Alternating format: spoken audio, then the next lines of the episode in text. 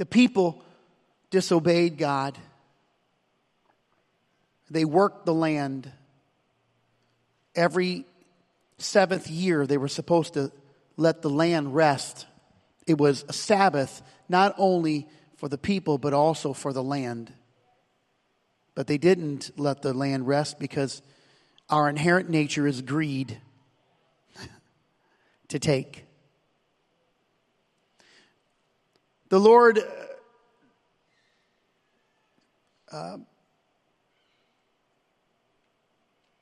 gave the word long before the people were held in bondage. Even on the deathbed of Joseph, he even told them, you won't live here. God's going to bring you into the land that was promised.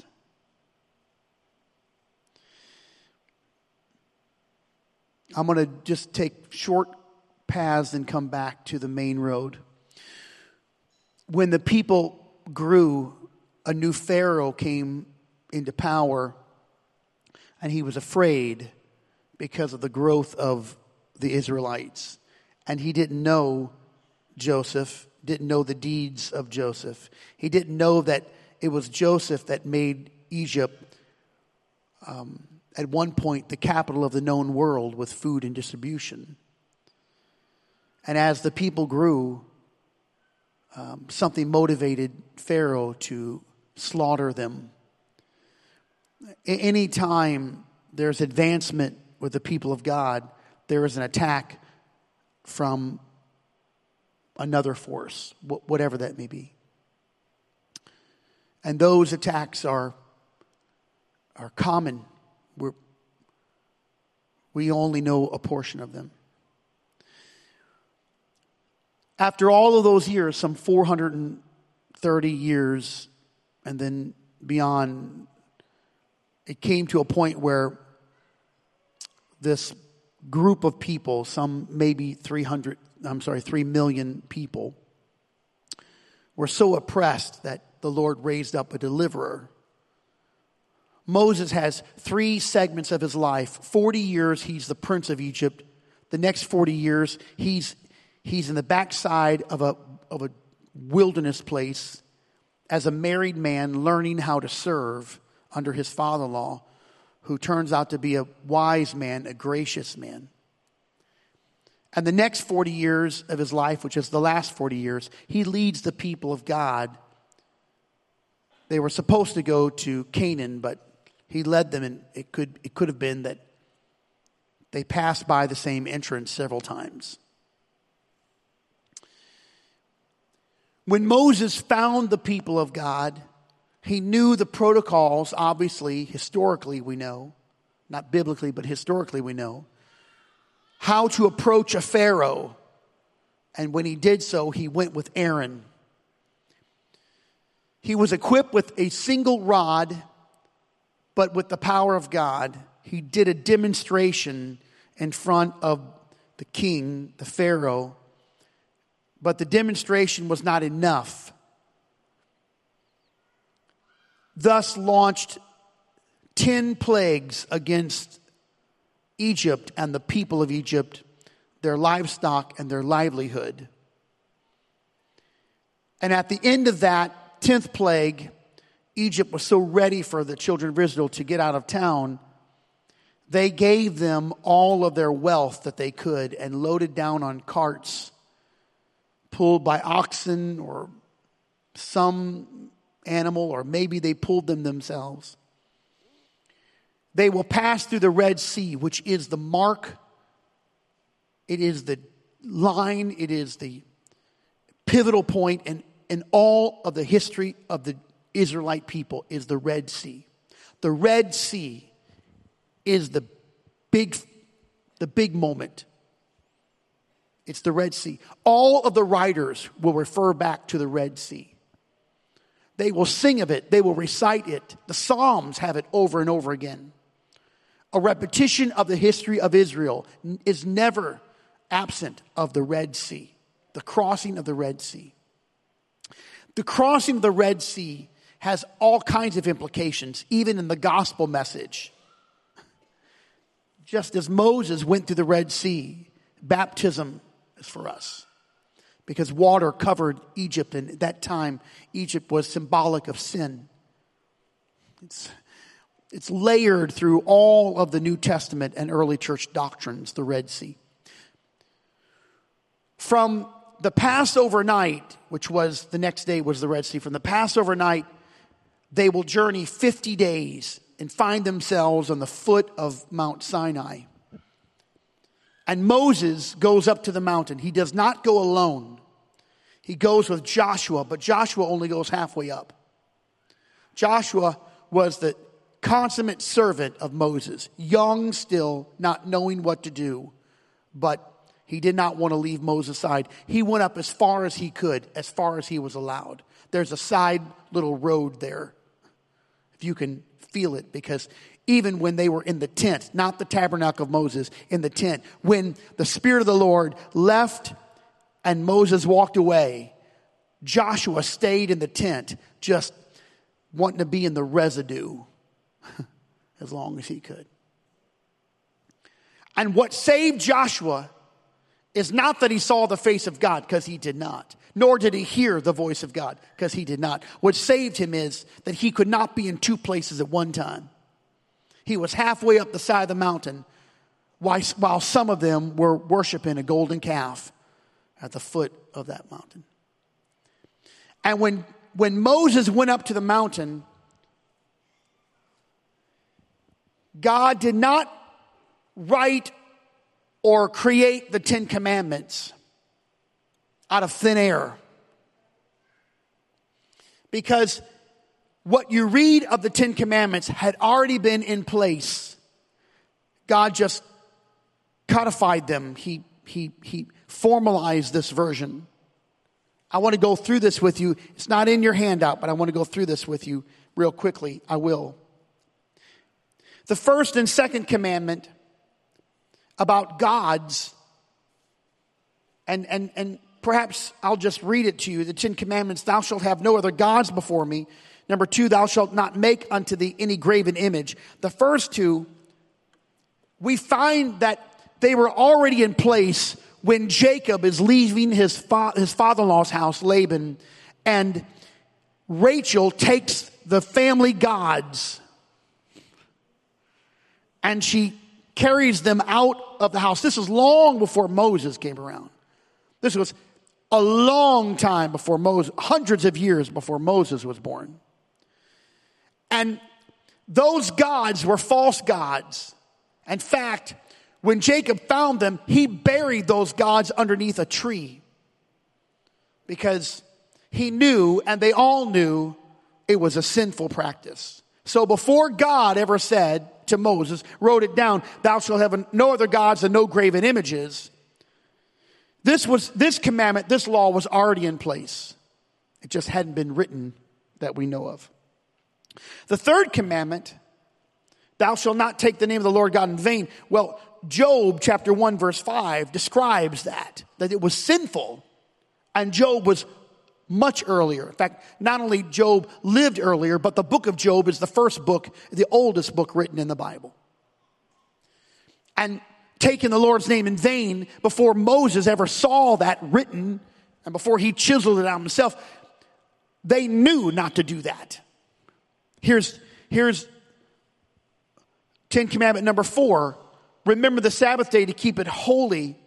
Embedded in the actual commandment is the idea that the Sabbath was to be kept holy, and it existed. In fact, that particular scripture was written in Exodus 20 and verse 8, but in Exodus 16, 4 chapters earlier, there was already a commandment about the Sabbath and that it was a distinct day.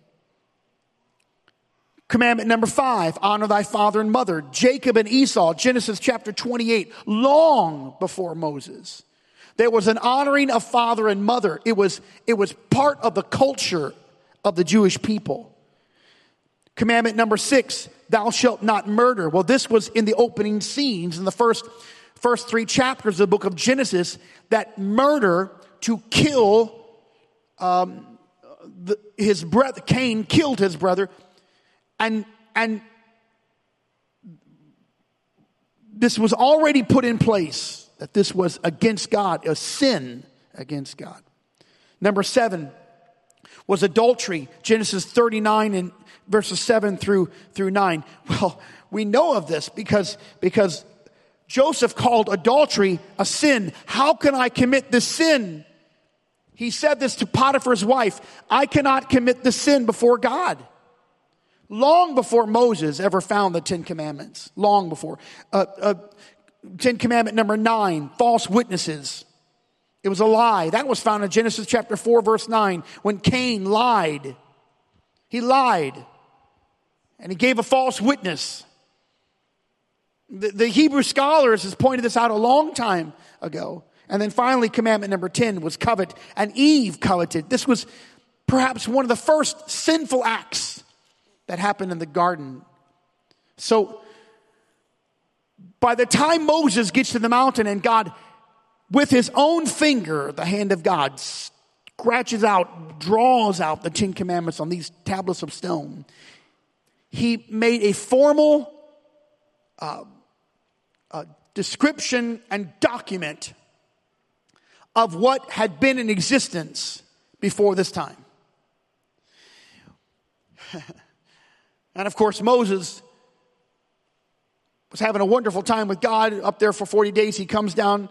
God says, I hear something. You better get down there. He went down. Moses had a temper issue, had a temper problem.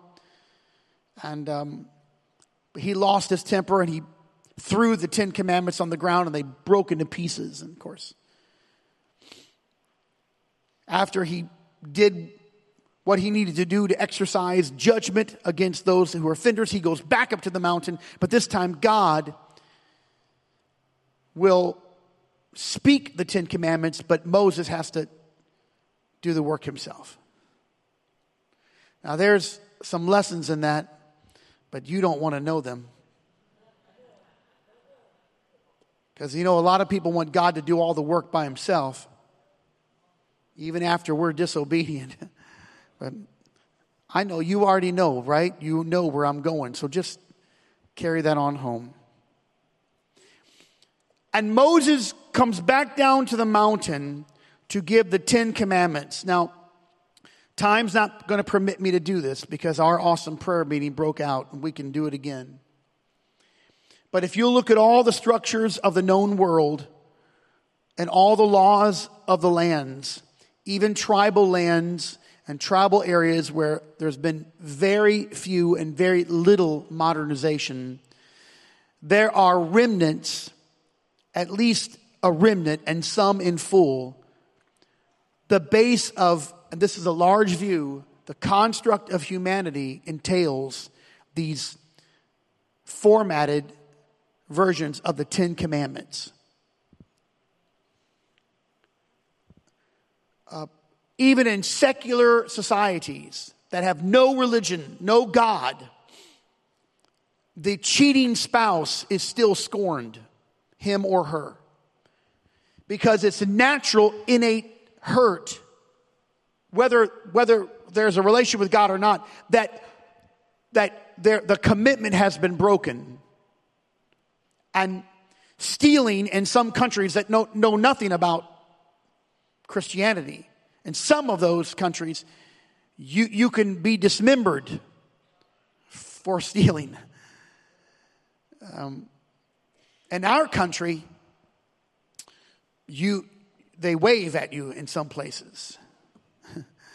Have a nice day. It seems to be encouraged. And so when it's encouraged, it continues. But in some other countries, and it's still irritating to people. You know, a thief is irritating. A thief, even if they don't take from you, a thief causes everything to rise. A thief does things. You know, people who put in false claims and insurance rates goes up. It affects all of us. You know, the insurance companies are not taking the fall for that. They're passing on the cost to you. So you can cheer when someone gets a lawsuit. You know, well, that's good for them. Well, you're paying for it. They won the lawsuit, and it was against you. You didn't know that. Yeah. So when you, one of our police officers here, when you strip him of his authority, what you do is you encourage. You encourage it. Why is that? Because a lawless land has no freedom. Freedom only exists within the boundaries of a law. And when you have no law, there's certain death. If you don't believe me, go to the Autobahn and drive on the Autobahn, which is a stretch of highway in Germany, and there is no speed limit. You can go as fast as you want. However, the statistics say that if you have an accident, most people die. And the reason why is because they're going 200 miles an hour, 150 miles an hour, or whatever your Pinto can reach. Pacer, Chrysler LeBaron, Gremlin. Somebody help me. Uh-huh. You remove the law. You remove this. And you have no freedom. If you move the law and the boundaries of the word out of your life, it might make you comfortable for the moment, but it'll cause you great bondage. That's right. It's true. You remove all standards from your life. You don't have freedom. You have bondage. And there's certain death. Amen. We're watching it happen. But when you look at other nations and what's happening to other nations, you can see how do they derive? How do they come to that moment? How do they have that? Now, there are many violations of the Ten Commandments. Any graven image is a violation of the Ten Commandments. To have a graven image, they were often worshipped. And so this is a huge conflict in some of the areas of religions around the world. So these 10 commandments, no other gods, well, right there, the first 10 commandment, the first one is detrimental to everyone, especially those who are living in a nation with austerity. That's why many of the great revivals happen in poorer countries or poorer communities. We have gods that don't have a face, but we treat them as they would have treated a god made of wood or stone. We just don't call them gods, but we worship them. Now, I don't worship, I don't bow down, but you spend your time, your effort, your energy. If something happens to it, you're distraught. You protect it. You love it. You adore it, whatever that item may be. And this happens a lot in first world countries. Now, I'm not saying it's not in third world countries, but third world countries, gods are more overt. You can see them. They're there. And graven images, they're there. Why would you have two different commandments? Because no other gods encompass everything that we would spend all of our life and time on. It's as small as something you can hold your hand or something you give great credence to. And these commandments were not just written for someone else, but they were written for us. They're written for us. Why?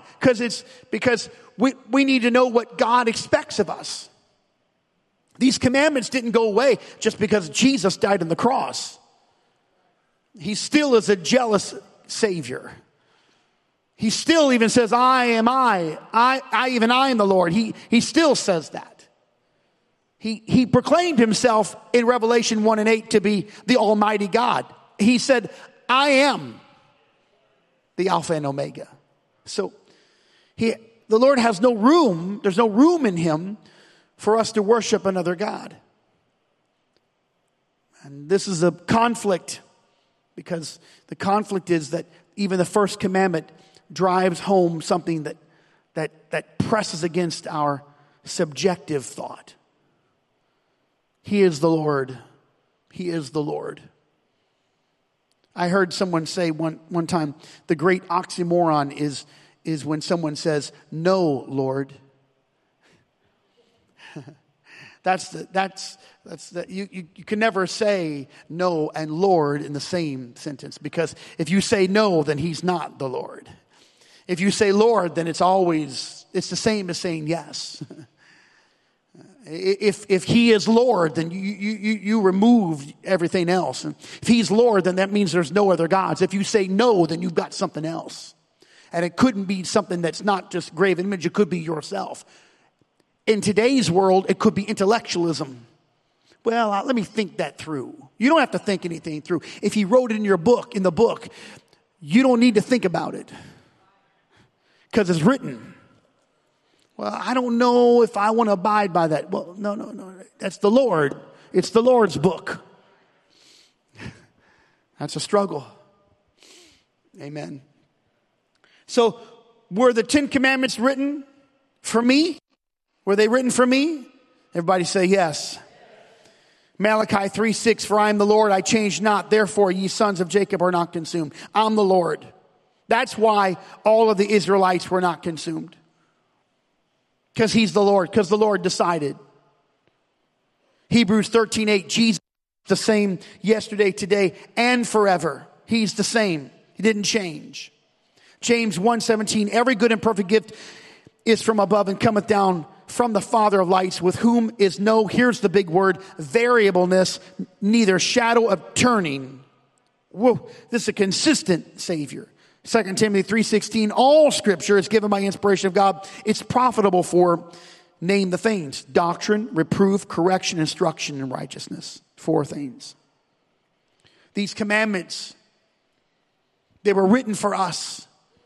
They're written for you. Pay attention to the commandments. Remove from your life gods. Remove from your life things that can be that can draw your attention away from the one God. Here's the second question. Am I a commandment keeper or a commandment breaker? I was reading the book of Romans yesterday morning.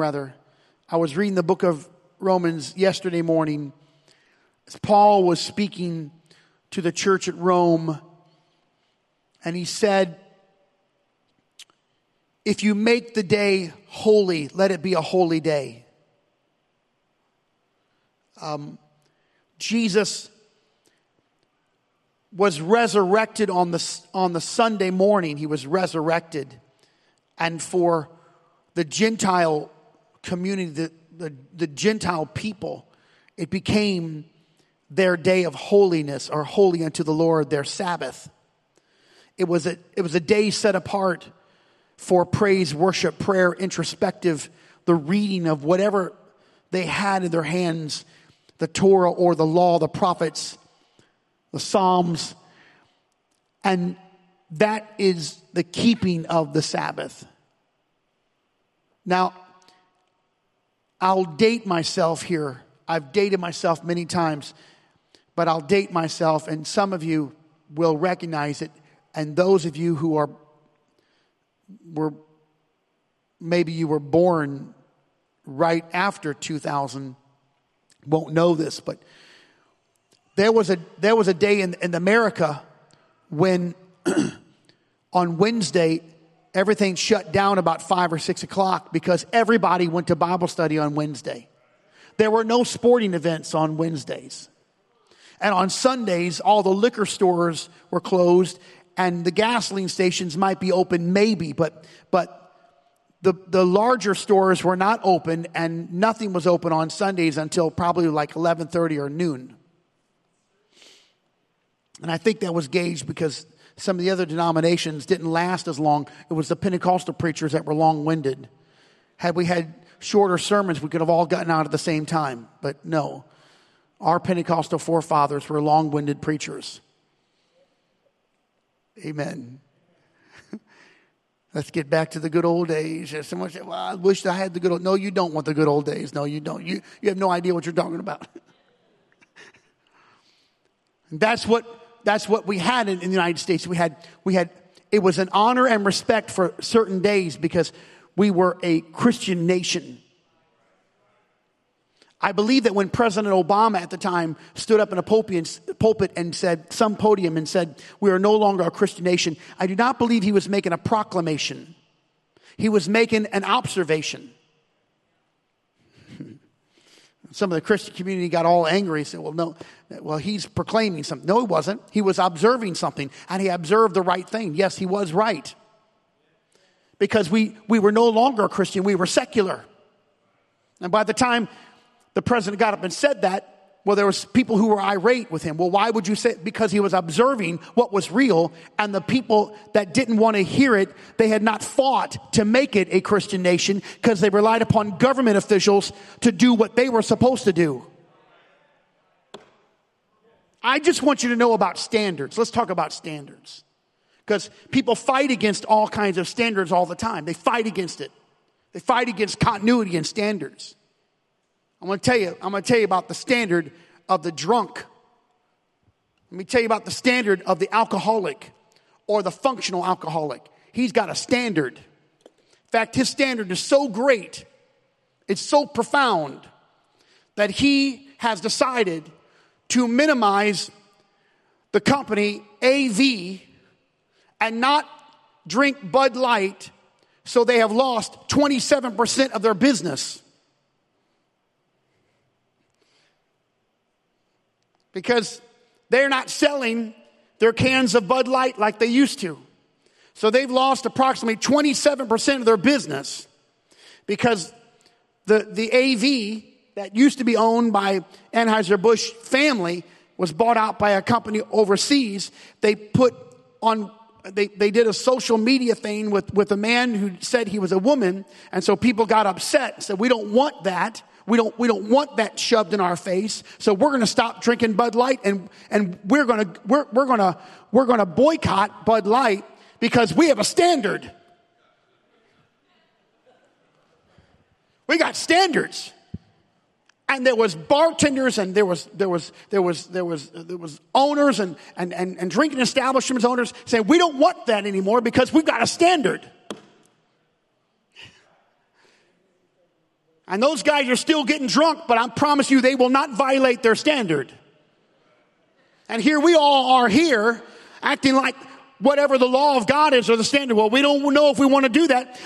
I'm afraid that there's alcoholics in the United States that have stronger standards than there are Christians in the United States. They wouldn't touch that thing. Now, a week before, they had cases of them. But today, they won't drink it. Why? Because you violated something. I don't want to hear that, and I'm going to boycott that. And it's not just them, but there's a huge majority of people that know nothing about God, but they will never step into another Target. Oh, no. No, and what are we doing over here? We got the law of the Lord, and we're trying to negotiate and compromise and say, well, I don't know if that's what it means. And do we really have to be that committed? And what are we doing? What are we doing here? And people come to church and they're violating everything that they know that's true and what they've been taught and all the things. You don't have a standard? What, are you waiting for me to talk about? Get into the book here and look at this book and see, here's how I've got to live. I've got to live this. Please tell me that I don't have to read to you the Ten Commandments for you to know that you should not commit adultery. Really? This got to be preached? Peter once said, now therefore leaving the first principles of the doctrine, like baptisms, the laying on of hands, the resurrection of the dead, let's go on to perfection. He was not saying forget all that. He was saying that's the early foundation. Please tell me we don't have to go back to that. We ought to be going on to some deeper revelations of God. But he was dealing with an immature people, not because they didn't know, but because they chose to be immature. Let it not be so among us, all that are watching and everyone's present. We got to go on to some deep revelations of the Holy Ghost and not go back to that stuff. Surely by now you know why we baptize in the name of Jesus. If I'm preaching baptism in the name of Jesus and you're baptized in the name of Jesus It's not to convince you of the name of Jesus and baptism. It's because someone, I'm looking at them somewhere, they walked in, I don't see anybody tonight, walked in, and they have not been baptized heretofore. I've watched this happen in many churches. They go over doctrines over and over and over again, and they're talking about the same thing over and over again. There's no depth in the Spirit. Why is there no depth? Because the people have already had that. They already know that. They already believe that. So they can never go on. They go back to the same thing over and over. Why? Because they don't understand that there's other things in God. So I would just say to you, here's the visitation of the Lord here in this Wednesday night service that the Lord has given us. And you've got to be a commandment keeper, not a commandment breaker. And if you break the commandments, it's not because that the church didn't promote the commandments. You have the Bible. There's 1.6 billion people in China. Most of them don't have a Bible. You are without excuse. I wonder how many people in this church could raise their hand right now and say, I have more than 5 Bibles in my home, 5 Bibles. Is there any people, you know you have at least 20 Bibles in your home. You have at least 20 of those Bibles. We got Bibles. Let me tell you. And if you don't have those, you've got a Bible app. At least that's what I've been hoping you're looking at the whole time I've been teaching here. We are without excuse. You have the Word of God. I'm going to preach the Word of God. You should receive the Word of God, but you should also know if I am preaching the Word of the Lord. But if you don't read your scripture, you're still responsible for it, even if you don't read it. Uh-oh. That's what I said to them. Sorry, Kyle, but I said early on, I was only 19. I said, well, I didn't know what it was. I didn't know what the speed limit was, officer. And he said, well, it's up to you to know. What? Yes, it's up to you to know. I never saw a sign. He said, well, there's an ordinance. This area is all 35 miles an hour, not 55. And then my next excuse was, well, there was nobody on the road. I've learned that's not, you don't negotiate. You just don't negotiate. If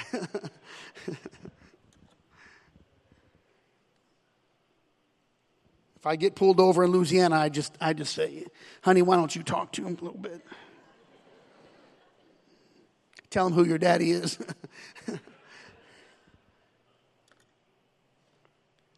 This is the problem with us. Feed yourself here. Feed yourself.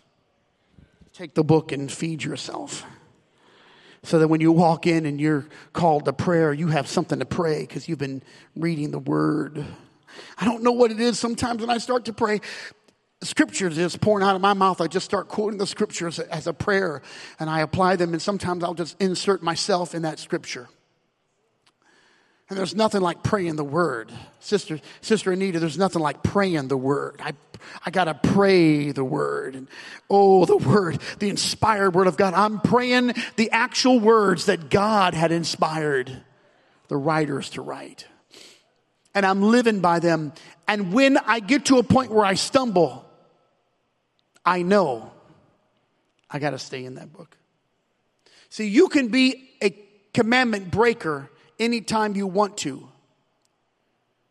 And you can be a commandment breaker even if you're not aware of the commandment.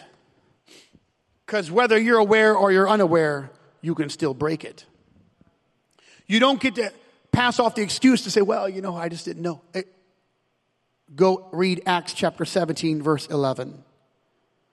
There was a time God winked at ignorance. But now he commands all men everywhere to repent. Yes.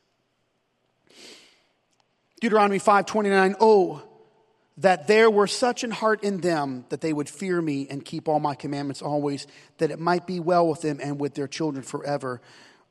If you read Deuteronomy 5:29, you're going to see something in there. There's an implication which is implied. If you don't keep the commandments, things will not be well. Matthew 5:19, whosoever therefore shall break one of the least of these commandments and shall teach men so, he should be called the least in the kingdom of God. But whosoever shall teach, shall do and teach them. I love that little line. The same shall be called great in the kingdom of heaven. Commandment breakers are motivated by sin, of course, because our sinful nature takes over. Whosoever committeth sin transgresseth the law. Sin is the transgression of the law. Commandment keepers are motivated by love. I love the law, but by this we know that we love the children of God when we love God and keep his commandments. For this is the love of God, that we keep his commandments, and his commandments are not grievous. We keep them. We love God. That's how we know we love him. If ye keep my commandments, if you love me, if ye keep my commandments, then you'll love me. If you keep my commandments, you shall abide in my love, even as I have kept my Father's commandments and abide in his love. I wish I could tell you, I don't really wish that, but for the sake of the statement, I wish I could tell you there was a gray area. There's no gray area. In fact, once God said, I present to you life or death. Choose life. It's like tithing. Tithing is incredible. Tithing. He says at one point, prove me, if you return your tithes, I'll pour out windows of heaven. But if you, so when you're offering your tithe back to God, which is return, it's acknowledgement. Your 10% acknowledgement is really saying all of it came from you, God. He pours out blessings. But there's no middle part there. You can prove him and be blessed, or you're a thief and a robber. There's no middle ground there. It's life or death. This is not the world we traffic in. We want gray areas. We want sides. We want the middle thing. We want to negotiate. But in God, there is none. It's his law or it's sin. It's life or it's death. It's blessings or it's cursing. Now, not everybody wants that, but it's heaven or it's hell. Let me be straight for you. It's right or it's wrong. It's sin or it's holy. It's purity or it's evil. That's it. And when you start meddling in a world that does not exist, then you create a God that does not exist, and you create a religion that does not exist, and then all of a sudden you feel good in that. And it's hard to get people out of the gray. Amen. Well, I know, and I'm not talking about my hair color. I can come in next week and look like Wayne Newton. But 2 weeks later, it doesn't matter how you color it, the roots always stay the same. So unless you get back to the scripture here, then you'll die in that gray. And finally, and I've left so much out, but number 3, it's a point of introspective look. Do I share them? Now, the first point that I believe that Moses wanted to reiterate was that this is a home conversation. This was a home conversation. This was a personal family conversation. This was not a Sunday school lesson reserved for the little kids or a song that they would recite. Thou shalt teach them diligently unto thy children. Not hateful, not angry, not yelling and screaming, how dare you, why would you do that? But to teach them to your children. And talk of them when you're sitting in thine house. There it is. And when you get up and take a walk. And when you lay down to go to sleep. And in the morning when you get back up again.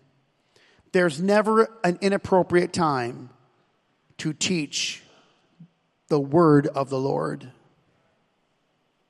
Every day. Do you know how the Jewish people have sustained themselves when they didn't have schools and they didn't have written material and there were no Torahs and there were no places of worship? They were teaching their children It was the oral law over and over. And when they were put in the ghettos in Germany and in Poland, and when they were brought to concentration camps, they were reciting the Torah. They were still doing as much as they could in the worship. And when they escaped to the woods or wherever they could, they would hold their sacred moments. They made sure they recited them over and over, and their children knew them over and over.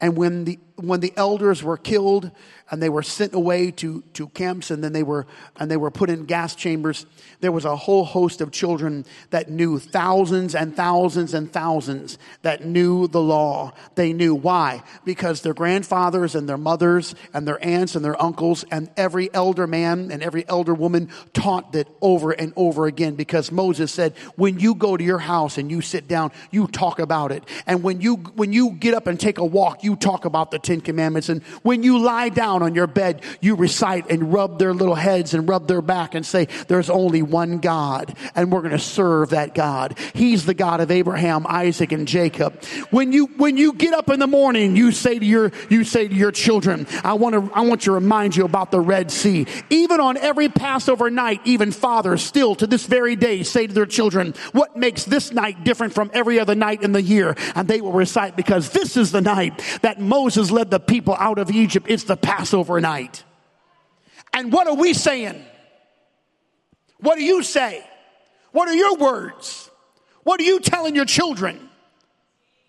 You're telling, maybe not in so many words, but the Pentecostal church is saying, we got to go to church because they're going to tell us how to live. We're in trouble. We're in trouble. We're in trouble. Don't wait till your young person gets into the youth group. Start talking to them about having a walk with God. Don't wait until they're 10, 11 years old before you show them how to worship. Don't wait for someone else to show them how to worship. But if that's your grandson, you get up and you worship God. Because if you don't worship God, I'm going to tell you, they won't know how to do it. And don't years, I just stepped over into the pastorship here. Don't come to me later and say, I don't know what happened to my kids. I'll tell you what happened. You happened. Inactivity. Didn't love God. Didn't serve the Lord. Always wanted someone else to worship. Waiting for someone else to sacrifice. You get involved. And if you don't have children, just know, you're like all those elder Jewish men and Jewish women. You have a responsibility to pray and worship God, because whether they are your children or not, this is the family of God, and we've got to magnify Him and give our best to God. Don't wait for someone else to do it. It's your house. It's your church. It's your God. It's your religion. I want to say to you, I'm thankful for my parents, but I'm not living my parents' religion. I'm living my own religion. I'm thankful for their experience, but I cannot live on their experience. I was never a Methodist boy. My father was a Methodist boy. I was never a Methodist boy. I did not have a daddy who was an atheist. I did not have a father who was an alcoholic and a grandmother that was a chain smoker. That was my dad. I did not go to church by myself, so I cannot live out his experience. I got to live out my experience. This can't be my daddy's religion. This can't be my grandmother's religion. This can't be my great-grandfather's religion. This has got to be mine. It's got to be my faith. My faith.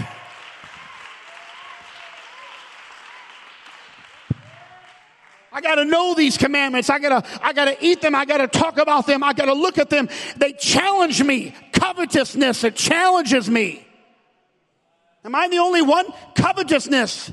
You look and you want. It's the whole advertisement world. It's all the advertisements. I don't know how many things I have that I wouldn't have had except I saw it advertised somewhere. I walked into the store and that was the first thing. It looked wonderful. It was hanging on the mannequin, and the mannequin looked good. He was a chiseled guy. He was tall and muscles. I mean, it's plastic, rubber, but man, the shirt looked good. I bought it because I want to look like that guy. I wonder how much stuff we have that we don't want, we don't use, but we saw it, we thought, that I like that, I want that. And in fact, we saw someone else have it, and we coveted what they had. I'll tell you what, you start living by the Ten Commandments, it'd probably shut down the whole American economy. Uh-oh. You start living according to Scripture, you'd have a lot more money and a lot less debt. There's a reason why these Ten Commandments, they're not just to constrain you from having a good time. They're to help you and keep you in perfect peace. Because there's nobody that has stress like the person who's over their head in debt. I know marriages that have split up because people are in debt. I know homes that are wrecked because people have spent more than they've ever made. I know people that are never satisfied because they started this appetite. They thought, I'm going to give something. And when they get it, this is study. This is medical. When they get it, there's a natural endorphin that's released. It's a temporary high. It's like a drug. All of a sudden, we're looking around what everyone else has and we're coveting. And it's costing us. I'll even talk about ministries because people have coveted different ministries. I want to be that. No, you don't. No, you don't. If I could just get there, I'd... No. No, you wear the armor that the Lord gave you. Don't try to put on someone else's armor. It will never fit. God gave you a slingshot. That's good enough. Exercise that thing. God gave you a sword. Exercise that thing. The most damaging thing I've seen in our movement is people in the wrong place. I know several men who've been called to the ministry by their mothers. I won't name them, but their mamas know. I know several men who were called into the ministry by their wives because the wife wanted that, what she thought was a prestigious position. Oh, what a wreck. What a mess. I'm just going to tell you, you ought to thank God what you have and learn how to be content with whatever state you find yourself in and get back to the commandments and say, I'm going to live in the borders and the boundaries that the Lord has made.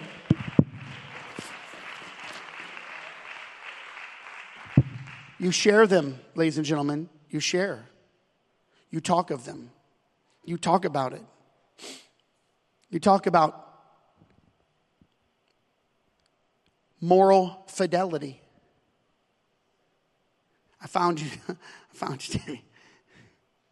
Don't be moving around like that. I can't find you. You talk about spouse, husband and wife. You talk about it. I need to talk about it. Because divorce is an ugly thing. It's hard. It rips families apart. Adultery is an ugly thing. It's in the Word. Now the world, even though they'll tell you it's okay, they know it's not. They know it's not. Because inside of you, you know. That's why I say, if you're married, you work on that. We work on our marriage.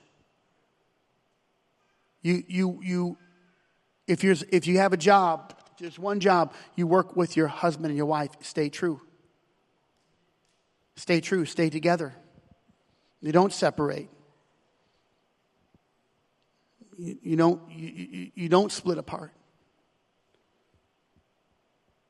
And because there's nothing that will destroy a church like adultery. You just let someone have an affair in this house.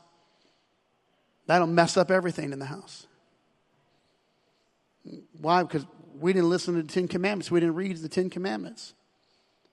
Now, to have an affair, I'm surprised at the word affair because the word affair is actually taken from a wonderful, pleasant word. But we applied that many years ago to a sinful act. It's a small satisfaction of the flesh that results in great devastation of the family and of the church and of the church body. And before you think that your little extramarital affair won't hurt anybody, it'll hurt many people. So you stay true to your husband or your wife and you love them and you care for them and you work on your marriage. Amen. And I'm not done with that. I'm not moving on from that. Because our marriages in this house are critical. If you're single, and you're not married, well, you might can praise the Lord. Maybe. Paul said, I wish you were all like me. But because you can't control yourself, go get married. All right, I got you. Okay. So watch it. But if you are married, pray that God would strengthen that. Because the strength of our church is really found in the marriages of our church. I'm not trying to belittle any single people here, or widows or widowers. I love you, but I want you to know we need good, solid homes with upstanding, pure marriages that don't have all the infidelity in them. You know, it's important that no one's talking about it today, because we've got so many pulpits that have committed such sexual sins, and then they do a little repenting thing, and they're scattered all through our counties here. Men that have had multiple affairs on their spouses and all kinds of sexual improprieties. And then after a year, they get back up and start preaching. I don't even know how can they preach all the Bible. There's segments of the Bible they cannot preach. Lest they condemn themselves and they be a hypocrite. Or by virtue of qualifying themselves before every one of those sermons, they've got to say, I didn't do this. So these are the commandments of God. You can argue with me if you want, but they're God's. Many people have argued the Bible with me, and I was foolish early on when I tried to explain. Well, no, you're arguing with God.